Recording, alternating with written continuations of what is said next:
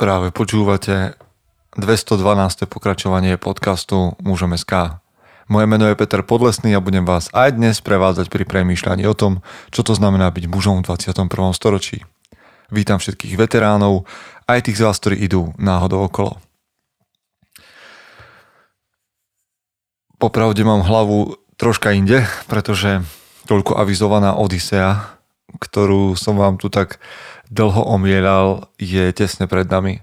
A stretne sa tam viac ako 20 chlapov, aby sa spolu plavili na lodi niekoľko dní a noci a spoločne hovorili o živote, o tom, kam sa posunúť, čo v živote nás ešte čaká, aká je pravda o nás a podobne.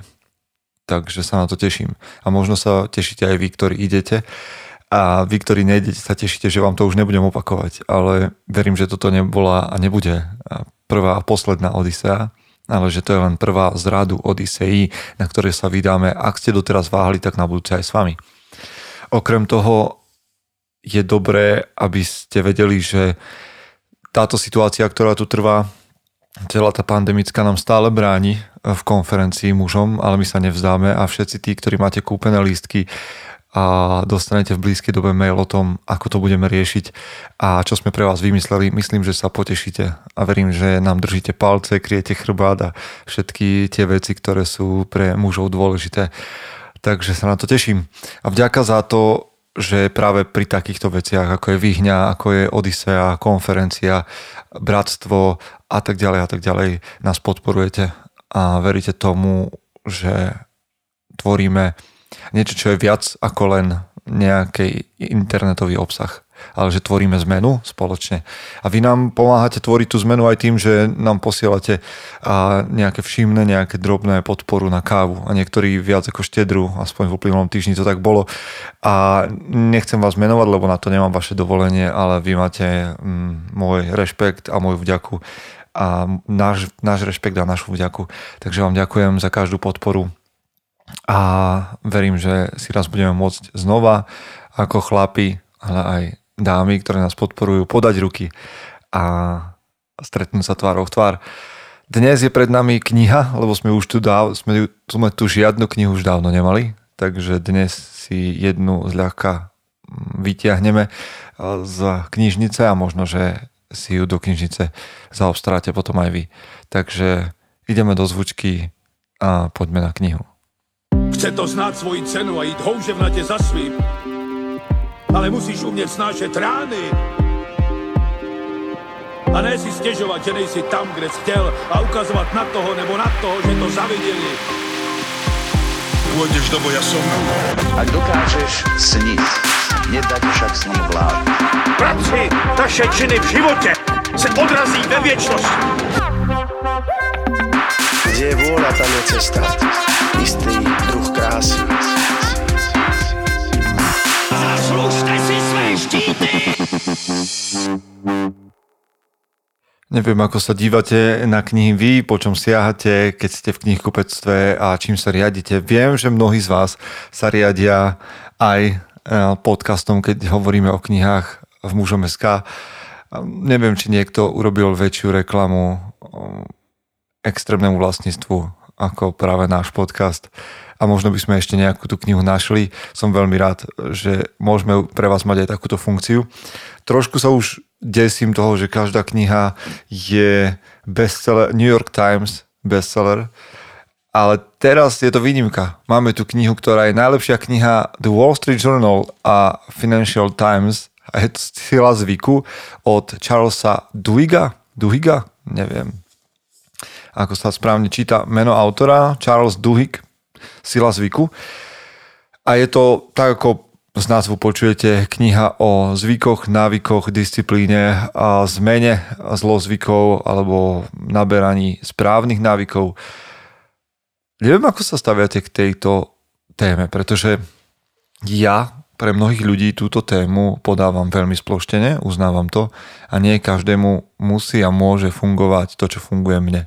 Že sa jednoducho zatnem a idem skrz disciplínu a vôľu a možno niekto z vás sa do toho chce pozrieť hlbšie alebo potrebuje mm, podrobnejší postup na to, ako si mm, možno nastaviť rutinu alebo sa zbaviť nejakých návykov, zlozvykov a ako nabrať nové.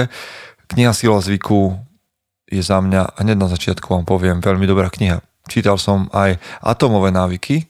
Tá kniha bola pre mňa veľmi technická, mm, veľmi schematická a občas som sa v nej strácal a nemal som silu ju prečítať, teda dočítal som ju, ale bolo to s takým výrazným seba zaprením a viem, že mnohým z vás a vyhovovala. Tak ak náhodou ste tu ľudia, ktorých táto téma baví, verím, že sila zvyku, na ktorú, na ktorú sa odvolávajú aj atomové návyky, um, tak tá vás tiež poteší. Mňa potešila veľmi, poviem vám prečo, a pretože v sebe obsahuje veľa, mm, veľa mm, nejakých situačných príkladov.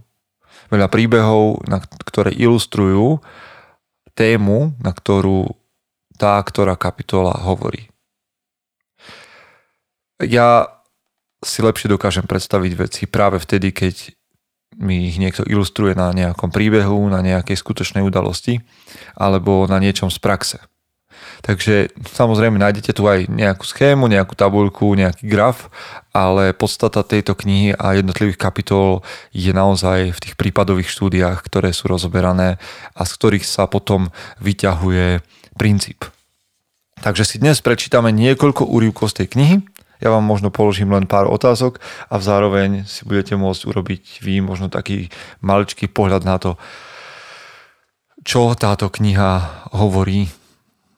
A niektoré časti samozrejme a vlastne všetky časti vytrhávam z kontextu a tým, že sú to príbehové veci, možno nebude hneď všetko jasné, ale možno pre malú ilustráciu to bude stačiť. Takže kapitola Zvyková slučka. Zvyky nie sú písmo svete. Ako vysvetlia nasledujúce dve kapitoly, zvyky možno ignorovať, meniť alebo nahrádzať. Ale objav zvykovej slučky je dôležitý preto, že odhaľuje základnú pravdu. Keď sa vytvorí zvyk, mozog sa prestane plne zúčastňovať na rozhodovaní. Prestane vynakladať, vynakladať úsilie alebo sa zameria na iné úlohy. Takže, ak vedome nebojujete proti zvykom, ak si nenájdete nové vzorce správania, zvyk sa dostaví automaticky. Už aj porozumieť, ako zvyky fungujú a pochopiť stavbu zvykovej slučky uľahčuje ich ovládanie. Keď rozložíte zvyk na jednotlivé zložky, môžete poťahovať špagátikmi.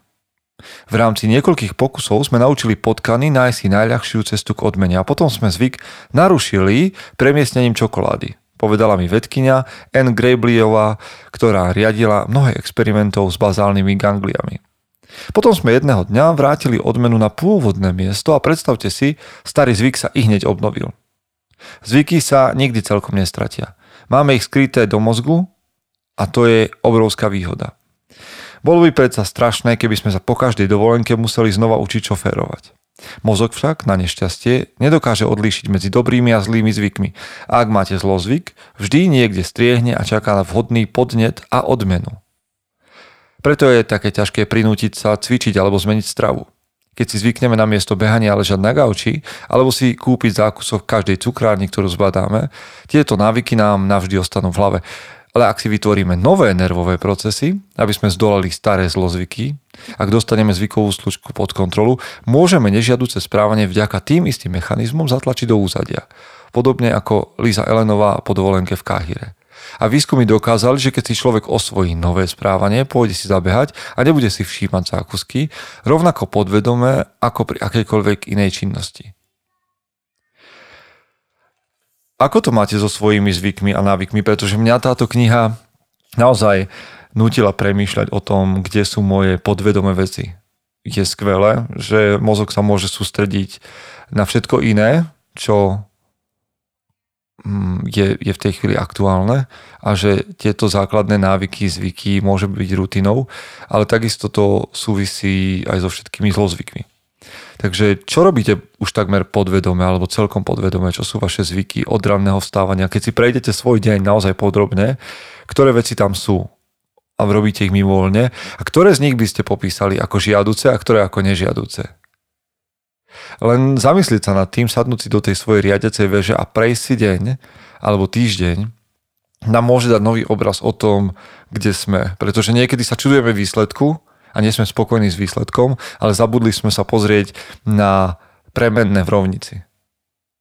A práve tá rovnica, ktorá predchádza výsledku a to, čo je v nej dosadené, je, je to dôležité. Takže ktoré podvedomé návyky, zvyky tvoria vaše výsledky? A ktoré z nich tam chcete nechať a ktoré z nich hm, by ste najradšej odstranili? To by mohlo byť zaujímavé premyšľanie na možno dnešný deň. A sila zvyku hovorí celkom optimisticky o tom, že naozaj sa akékoľvek zlé návyky dajú vykoreniť, aj keď sú podvedomé. Trošku preskočíme ďalej a dostaneme sa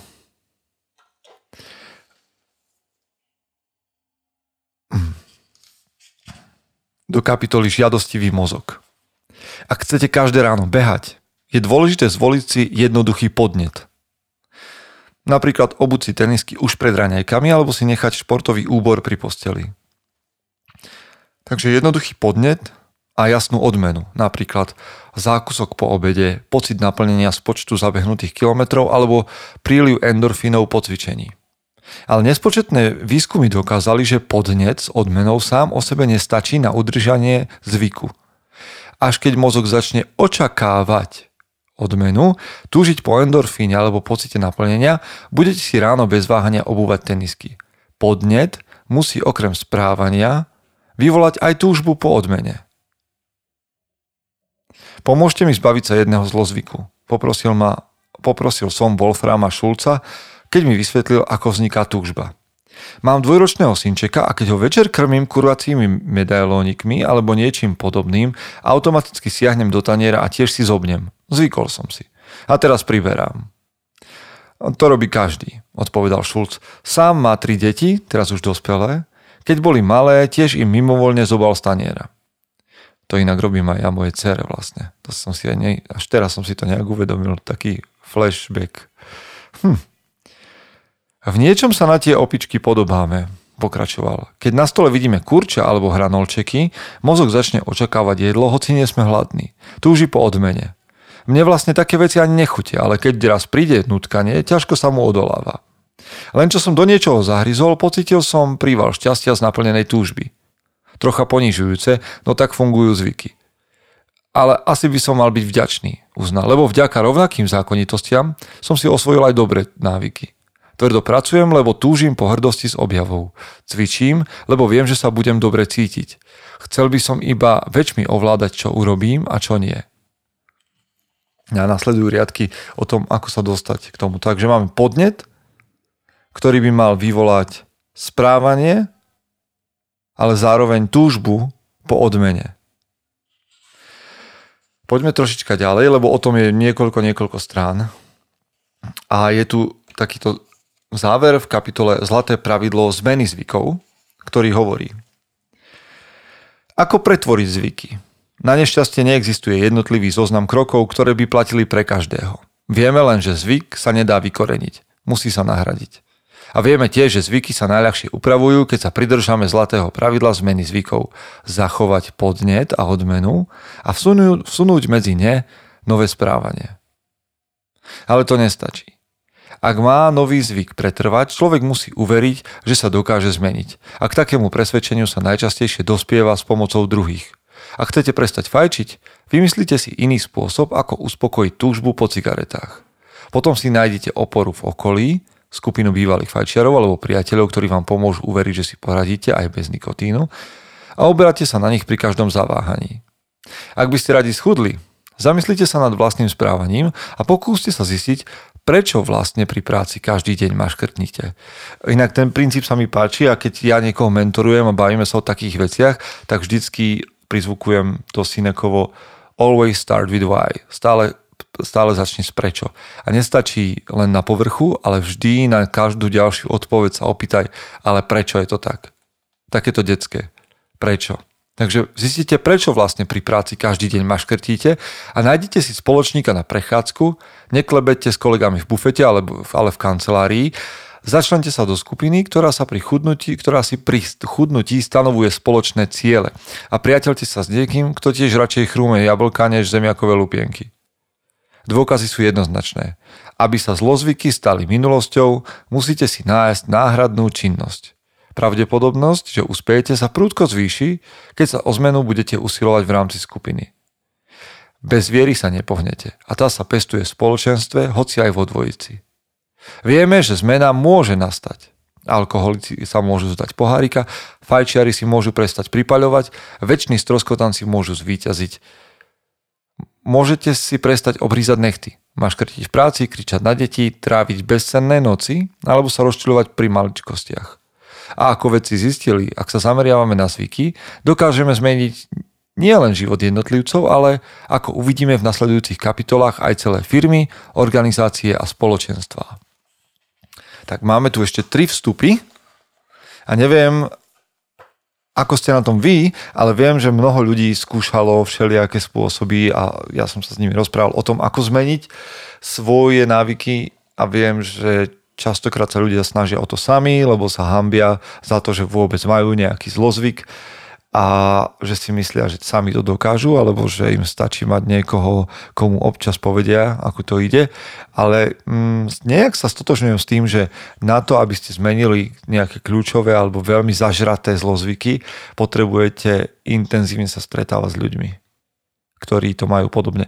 Napríklad anonimní alkoholici, tejto skupine som počul už veľmi, veľmi dávno, ešte keď som bol na základnej škole a čítal som knihu jedného chlapa, ktorý neviem, či založil anonimných alkoholikov, alebo bol pri ich vzniku, tak ma táto organizácia úplne nadchla. A sila zvyku má jednu celú kapitolu, ktorá pojednáva o, o tom, prečo je anonimný alkoholici taká úspešná procedúra napríklad. Hej, a hovorí tam o, o viere a o sile spoločenstva a, a skupiny. No ale skočme do ďalšej kapitoly, ktorá sa volá, že ako target vie, čo chcete ešte skôr než vy. A je to práve kapitola o tom, ktoré teda o tom, ako marketing pôsobí na vzorce, ktoré, ktorými premyšľame. A táto konkrétne čas hovorí, prečo sa nám páčia niektoré piesne a prečo sú niektoré piesne hitom, že to má svoj, svoj vzorec a svoj, svoj proces. Raz večer si Mayer sadol k prehrávaču a stále dookola si púšťal niekoľko magnetických hitov. Zrazu si medzi nimi všimol podobnosť. Nie, že by zneli všetky rovnako.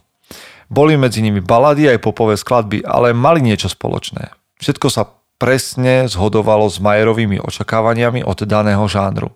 Zneli povedome, ako napokon všetko, čo hrajú v rádiu iba trochu uhladenejšie, bližšie k zlatému stredu dokonalej piesne. Stanice občas volajú poslucháčom, zahrajú im kúsok piesne a oni vyhlásia Tú melódiu som počul aspoň milión ráz, lezie mi krkom, vysvetlil mu Meyer. Iba že len čo ju pustia v rádiu, ozve sa podvedomie. To poznám. Tú melódiu som počul asi milión ráz. Môžem si pospevovať. Od rádia očakávate, že bude hrať magnety.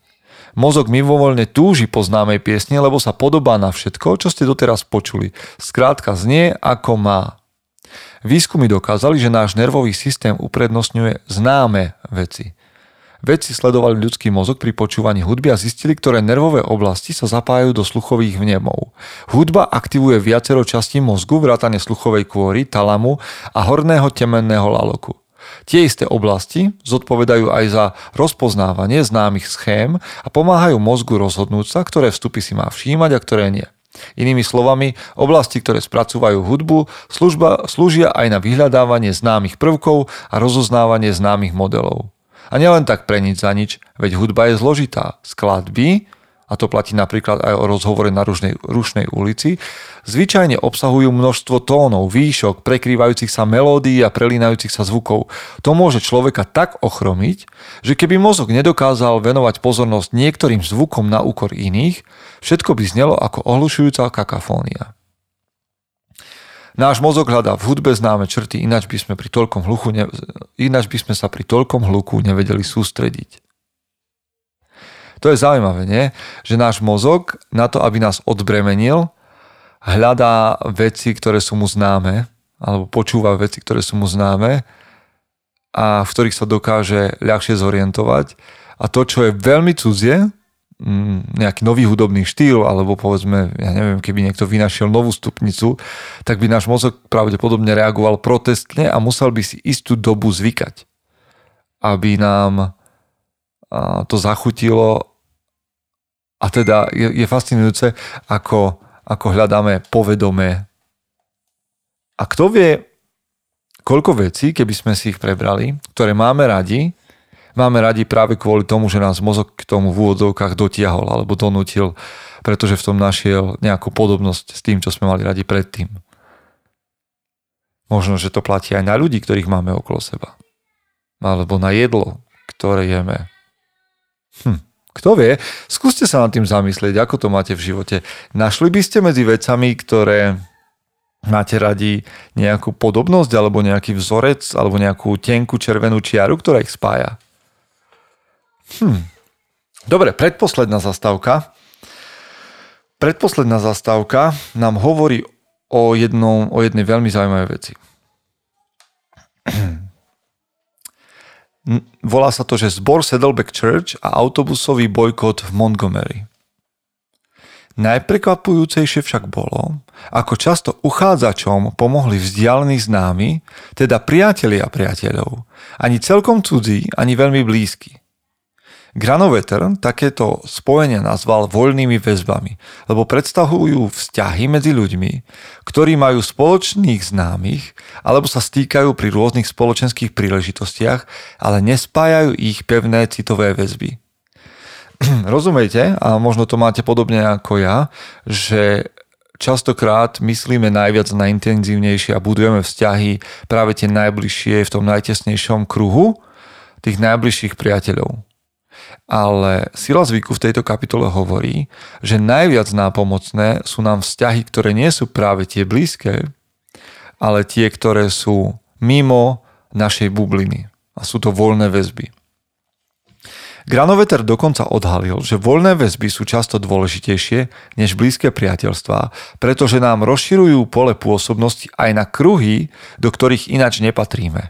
Mnohí z vedcových respondentov sa pracovnej príležitosti dozvedeli práve prostredníctvom voľných väzieb a nie od blízkeho okolia, čo dáva zmysel, lebo s priateľmi sa zväčša zhovárame o rovnakých témach, spolupracujeme s nimi a chodíme na rovnaké stránky. Keď sa dopočujú o nejakej ponuke, pravdepodobne už o nej vieme aj my sami. Ale vzdialení známi, ktorých stretávame raz za pol roka, nám môžu povedať o konkurzoch, o ktorých by sme ináč nevedeli. Keď sociológovia skúmali, ako sa šíria názory, klebety alebo politické hnutia, dospeli k záveru, že voľné väzby sú často rovnako významné, ak nie významnejšie, než väzby priateľské.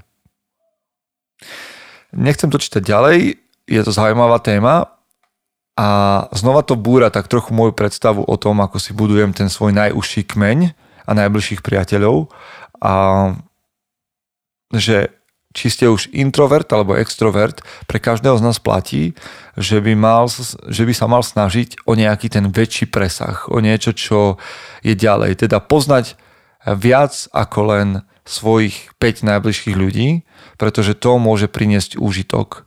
S človekom, s ktorým sa stretnete raz za pol roka, ale máte povedzme vzťah nejakej známosti, blízkeho priateľstva, tak práve takýto človek vám do života môže priniesť nejakú zaujímavú ponuku alebo vám nejakým spôsobom rozšíriť obzor. A samozrejme, že prežijete aj bez toho, ale ochudobníme sa sami. Posledná vec, aby ste videli um, teda fokus tejto knihy, alebo to, ako, um, o čom všetkom hovorí, pozrieme sa na taký pomaličký záver Zvyk sa dá zmeniť iba cieľavedomým rozhodnutím. Musíte sa odhodlať, že podstúpite potrebnú námahu, určiť, aké podnety a odmeny vo vás podnecujú nechcené konanie a nájsť si náhradnú činnosť. Musíte si uvedomovať, že máte veci pevne v rukách a nabrať potrebnú odvahu, aby ste túto moc využili. Hoci sa Angie Bechmanová a Brian Thomas bránili takmer rovnakými dôvodmi, a to sa hovorí o také prípadovej štúdii, a NG, NG Bechmanová bola gamblerka, ktorá prehrala svoj majetok a Brian Thomas bol muž, ktorý zavraždil svoju manželku v stave, ktorý sa zjednodušene, veľmi zjednodušene dá nazvať námesačnosťou. a niečo proste nekonali vedome obaja, ale bránili sa takmer rovnakými dôvodmi, že sa riadili zvykom a nemali vplyv na vlastné skutky, lebo konali mimovoľne, asi by sme sa k ním predsa len mali, asi by sme k ním predsa len mali pristupovať odlišne. Angie Bachmanová si zaslúži trest a Brian Thomas oslobodenie, lebo Thomas vôbec netušil, že trpí návykmi, ktoré by ho mohli priviesť k zabitiu. Nie to, aby ich ovládal. Bachmanová naopak vo svojich, o svojich chorobných návykoch vedela. A keď si uvedomujete, že máte zlozvyk, nesiete zodpovednosť za jeho odstránenie. Keby sa bola trochu pousilovala, možno by sa bola vyliečila. Iným sa to podarilo aj z očí voči oveľa väčšiemu pokušeniu. To je asi najdôležitejší odkaz tejto knihy. Námesačný zabiják možno úspeje s tvrdením, že podvedomé konanie nemohol predvídať a tak by za zločin nemal pikať. Ale takmer všetky ostatné každodenné návyky, ako jeme, spíme, hovoríme s deťmi, či ako nevedomky márnime čas, pozornosť a peniaze, si plne uvedomujeme. A keď pochopíte, že zlozvyky sa dajú meniť, máte možnosť, ba povinnosť ich pretvoriť. Sila zvyku zrazu vyzerá o mnoho poddajnejšia a už vám ostáva len pustiť sa do práce. Neviem si predstaviť lepší te- text na zakončenie dnešného podcastu. Akýkoľvek máte zlozvyk, akýkoľvek zlý návyk vás trápi, existuje spôsob, ako ho vyriešiť. Existuje spôsob, ako pracovať so silou zvyku. Existuje spôsob, ako byť tou najlepšou verziou seba samého. A to vám prajem. Počujeme sa o týždeň. Chce to znáť svoji cenu a ísť houževnate za svým. Ale musíš umieť snášať rány. A ne si stiežovať, že nejsi tam, kde si chcel a ukazovať na toho nebo na toho, že to zavideli. Pôjdeš do boja som. Ak dokážeš sniť, nedať však s ním vlád. Práci, taše činy v živote se odrazí ve věčnosti. Kde je vôľa, tam je cesta. Istý druh krásy. Zaslužte si své štíty!